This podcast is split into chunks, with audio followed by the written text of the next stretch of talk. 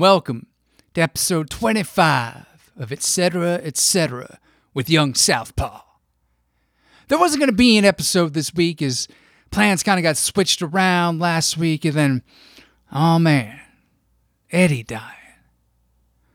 This has really hit me hard, but I'd like to pay tribute to a man whose music really affected my life in such a huge, huge way. I mean, he had such immense talent and just came along and changed everything, you know? Really revolutionized the way the guitar is thought of and played. And before last Tuesday, it never once occurred to me that Eddie Van Halen could die.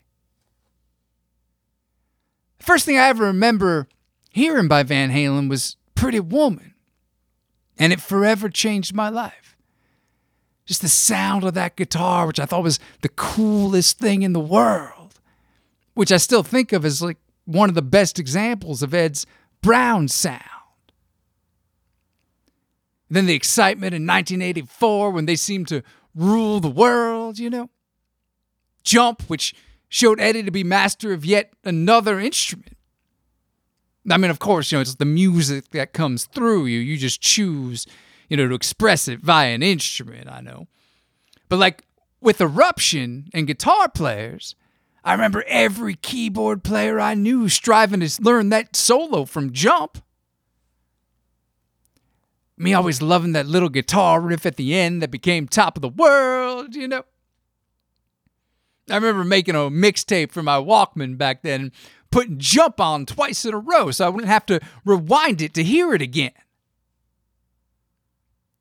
But if you want to talk excitement, it was it was really Panama blaring everywhere that summer that made me realize just how powerful music could be. It just had me completely falling in love with it. It's the sound of that, man. And Ed's so particular about the sound of each part of the song.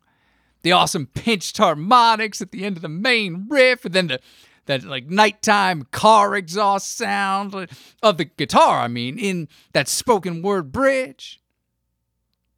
Top Jimmy just sounding completely crazy. Then, like, keeping with that style of boogie, Hot for Teacher is just mind blowing. I've been driving around a lot listening to VH this past week, and when I heard Hot for Teacher again, I was I was really struck by just how different it is to like anything else. Starting off with this complicated drum pattern, then Ed just blazing in with a barrage of notes, you know, before like kicking into one of the most powerful boogie riffs ever. The solo, which I think is among his best, is like some jazzy syncopations in there. And like all the while, it's just this huge, super fun party anthem. It's odd how it didn't really seem odd. You know, it's just Van Halen doing what they do. Another fave has always been Drop Dead Legs. Speaking of that jazz styles creeping in, I remember discovering Allan Holdsworth through Ed talking about him in interviews as the only guitarist he really listens to. Man, I used to get all those guitar magazines back then whenever Eddie was in them, man. And I love that intro riff to Drop Dead Legs too. And the end section with Eddie's just awesome runs up the neck. 316 always reminded me of that intro to Drop Dead Legs when I when I first heard it as part of you know his guitar solo on the Live Without a Net video. And like so much has been said about Eruption, but oh man, it's that intro to Mean Street that just always blows my freaking mind every time I hear it. It just sounds so cool and like unlike anything else I've ever heard. I still sit there going, what the heck is he doing? Mean Street itself being such a killer riff. And Eddie's riffs, man, are my favorite of all time. Unchained being, in my opinion, the greatest rock song ever written, with Panama not far behind. That riff to Somebody Get Me a Doctor is also really killer, man. Like, I love that sliding the arm down the neck, like breaking glass harmonics he gets. And the one thing I've lifted from him the most is the, you know, tapping the harmonics 12 frets up, like on the bridge to dance the night away. Uh, that's an excellent pop tune. But tapping those harmonics is such a lovely sound. He was all about making it sound cool at every note of the song. And like while we're on his riffs, the song 5150 is another one of my favorites. He combines such a great sense of melody and power in all these. Romeo Delight being another of the greatest rock songs ever written. It's just frantic. It's like a band playing for their very lives. And then on the other side of the record, something like In a Simple Rhyme. I mean, simple itself, but such a great pop tune. And that little bit at the end that called Growth, you know, that was fading out on the cassette, but, you know, they boosted it for the CD remaster. Woo! And since he died, it's been Dave's Edward introducing the solo to Could This Be Magic that's been stuck in my head. Off the first record, you know, it's I'm the One that's always been my favorite. It's just a juggernaut, man. Again, those riffs. The shooby doo wah part that's so Dave, but then just followed up by pure lightning from Eddie.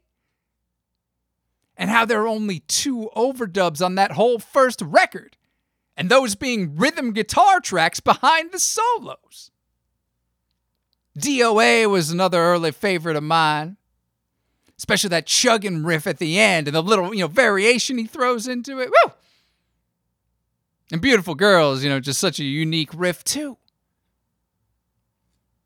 Off Women and Children First, Everybody Wants Them has always been my favorite. Man, that riff is so catchy. I just I love the switch to the suspended chord, you know, right as they build up to go into the chorus. And like in lieu of a solo, there's just a great descending lead line from Eddie the song like really embodies like the enormous sense of fun they had as a rock and roll band.